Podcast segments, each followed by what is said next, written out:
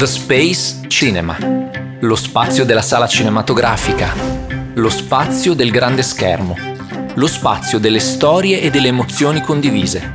Le luci si abbassano mentre una voce vi ricorda di spegnere i cellulari. Titoli di testa, si comincia. Io sono Giorgio Viaro e questo è Lost in the Space, storie di cinema.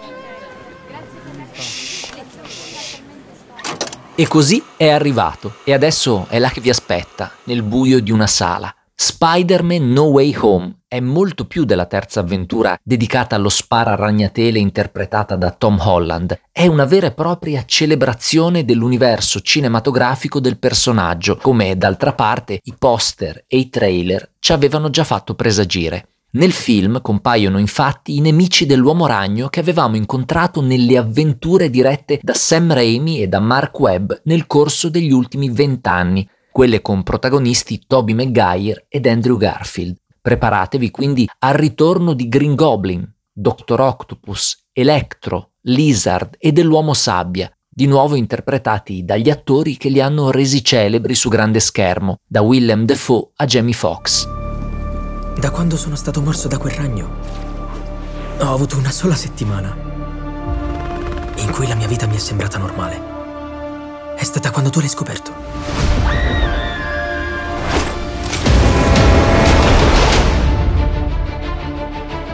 Sai l'incantesimo che hai rovinato che doveva far dimenticare a tutti che Peter Parker è Spider-Man?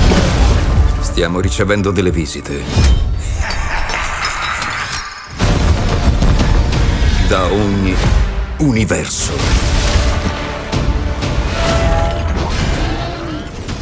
Questa incredibile riunione di volti, costumi e immaginari è resa possibile dal multiverso che fa il suo debutto nel Marvel Cinematic Universe. Il tutto ha a che fare naturalmente con il Doctor Strange, che è l'altro Avengers ad avere un ruolo importante in questa nuova storia. Di più non diciamo, ci fermiamo qui, a quello che i trailer avevano già svelato, anche perché Spider-Man No Way Home è un vero e proprio giro sulle montagne russe fatto di colpi di scena e ogni svolta di trama è a rischio spoiler. Spoiler che faremo il possibile per evitare nella chiacchierata con il nostro ospite di questa settimana, grande appassionato del mondo Marvel e dell'uomo ragno in particolare, che torna a Lost in the Space dopo l'enorme successo della sua serie Netflix Strappare lungo i bordi. È con noi questa settimana Zero Calcare. Te lo ricordi qualche anno fa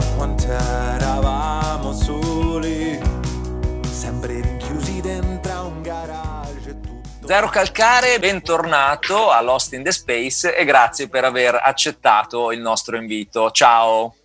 Ciao. Allora, tu sei reduce dal grandissimo successo della serie TV Strappare lungo i bordi, penso che sia stata una bella soddisfazione per te. Sì, sì, sono contento di come è andata. Si è portata con sé una serie ovviamente di rotture di cazzo gigantesche che sono parte di tutto il pacchetto, quindi va bene. Va bene, adesso invece abbiamo il piacere di condividere con te questo ritorno alla sala cinematografica, in questo caso un ritorno come spettatore. Io so che tu sei un grande appassionato di Spider-Man, insomma tu hai anche lavorato tra l'altro a Spider-Man eh, come copertinista, sei un appassionato del personaggio.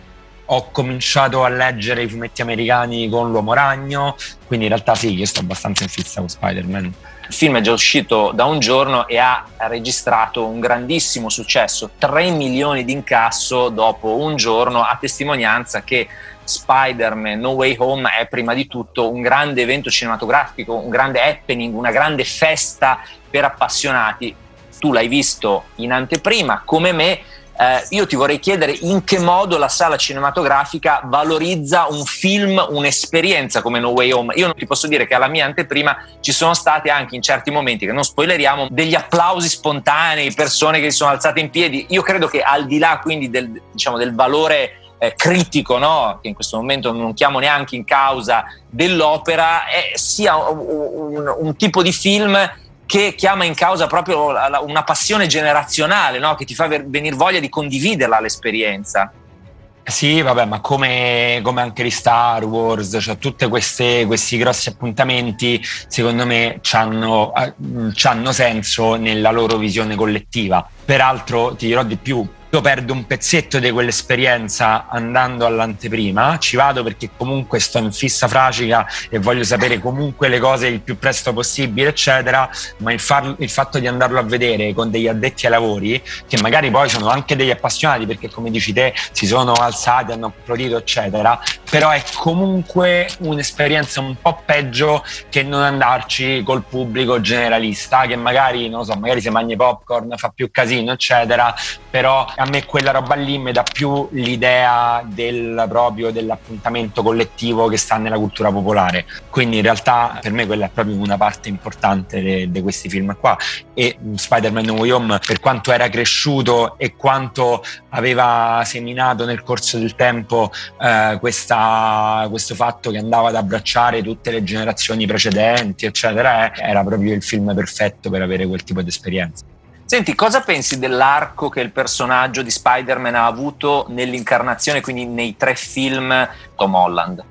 Allora, a me mi è piaciuto un sacco come la Sony ha gestito, come Sony, anzi, e la Marvel hanno gestito questa, questo personaggio, perché intanto non l'hanno fatto partire con il reboot classico, cioè mm, Tom Holland non ha cominciato con una origin story classica, con la morte dello zio Ben, il ragno che l'appunto, eccetera. Cioè noi l'abbiamo conosciuto che lui era già l'uomo ragno. È figo perché intanto rispetto agli altri è stato il più ragazzino, cioè era un pischello Tom Holland, e quindi abbiamo visto vissuto i suoi anni della scuola come proprio quelli di un ragazzino, non di un giovane adulto come magari erano quegli altri. Quindi questa è una roba che mi è piaciuta un botto perché poi in realtà Spider-Man in origine era pure un ragazzino, era proprio quello sfigato che bullizzato a scuola e quello che non mi era piaciuto tantissimo ma pensandoci dopo mi piace la maniera in cui hanno gestito il tutto è che gli avevano dato subito un ruolo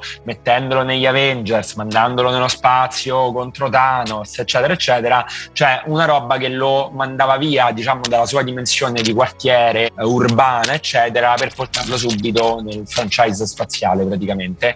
E questa cosa qua mi lasciava un po' perplesso, però la cosa figa è che in realtà lui ha fatto tutto questo franchise spaziale con la stessa spensieratezza del ragazzino, quindi lui si è vissuto comunque questa esperienza esperienze, anche con la immaturità e con, eh, rimanendo sempre quel pischelletto lì. E in realtà alla fine di questo film, che comunque penso che si può dire senza spoilerare nulla, anche solamente vedendo le foto ufficiali, quando si vede insanguinato, eccetera, evidentemente è quello più drammatico dei tre, in realtà compie Uh, quel passaggio di maturazione che lo rende un personaggio comunque pieno di sensi di colpa, cose, eccetera, eh, che è figo che non l'abbiamo visto questo passaggio nel primo film come avevamo fatto tutti i franchise precedenti, ma glielo abbiamo visto fare nel corso di questa trilogia e secondo me è stato intelligente come gestione.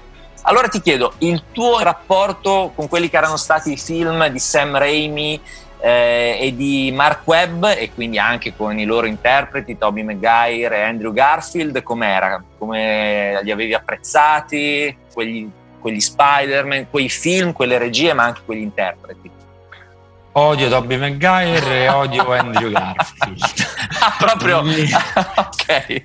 Sì, mi piaceva Fred Molina come Octopus, però mi piace Willem Dafoe come attore, ma ho odiato il suo Goblin e odiavo la rappresentazione grafica di Lizard con quel muso schiacciato. Mi sembrava completamente privo di qualsiasi personalità e carisma elettro a cui non gli avevamo manco fatto un costume, era soltanto pelato e luminoso, eccetera. Eh?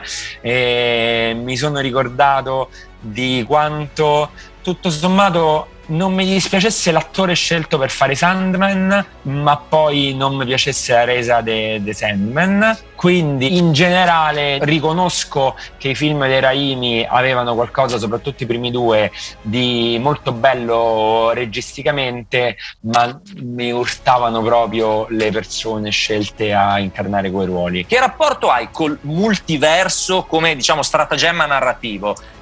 Ho un rapporto complicato, nel senso che in generale non uh, mi piace tantissimo perché lo trovo molto uh, faticoso per me da capire dal punto di vista logico, capire bene le diramazioni, come fanno, cioè qual è il punto in cui un universo si dirama, perché, quella, perché in quelle due varianti sono lo stesso attore e in quella terza variante è un'altra persona. Quindi io cerco sempre di cercare di capire qual è uh, la spiegazione spiegazione scientifica e mi sembra che nessuno mi è mai riuscito a spiegarla in maniera convincente. Quindi ho di base un problema su questo. Poi ho un problema quando viene utilizzato appunto in maniera facilona per motivi di marketing. La Marvel non lo fa sempre, l'ha fatto in passato in alcune cose. Quando a me che si usino... Eh, non lo so, io penso, faccio sempre l'esempio di Wolverine e diciamo nella sua incarnazione futura che è Old Man Logan che è un uh, personaggio vecchio, fallito, pieno di rimorsi, di risentimento, che ha vissuto tante cose, se uh, Old Man Logan lo metti a confronto con gli X-Men ragazzini, lo porti nel, nel presente degli X-Men, uh, eccetera, c'hai un personaggio che effettivamente ha uno spessore e aggiunge qualcosa, cioè il fatto che venga da un altro universo gli dà qualcosa effettivamente di, uh, di vissuto e di, di, più. Se tu il multiverso me lo usi soltanto per infilare personaggi di altri franchise, quella roba lì non mi piace proprio, nel senso che mi piacerebbe che se sono passati, che ne so, vent'anni dall'ultima volta che è comparso un personaggio, quando lo rivedo deve essere un personaggio che in quei vent'anni anni deve aver maturato qualcosa che me lo fa veramente vedere come qualcosa di diverso. Abbiamo alterato la stabilità dello spazio-tempo. Il multiverso è un concetto di cui sappiamo spaventosamente poco. Il problema è tentare di vivere due vite diverse. Più lo fai, più diventa pericoloso.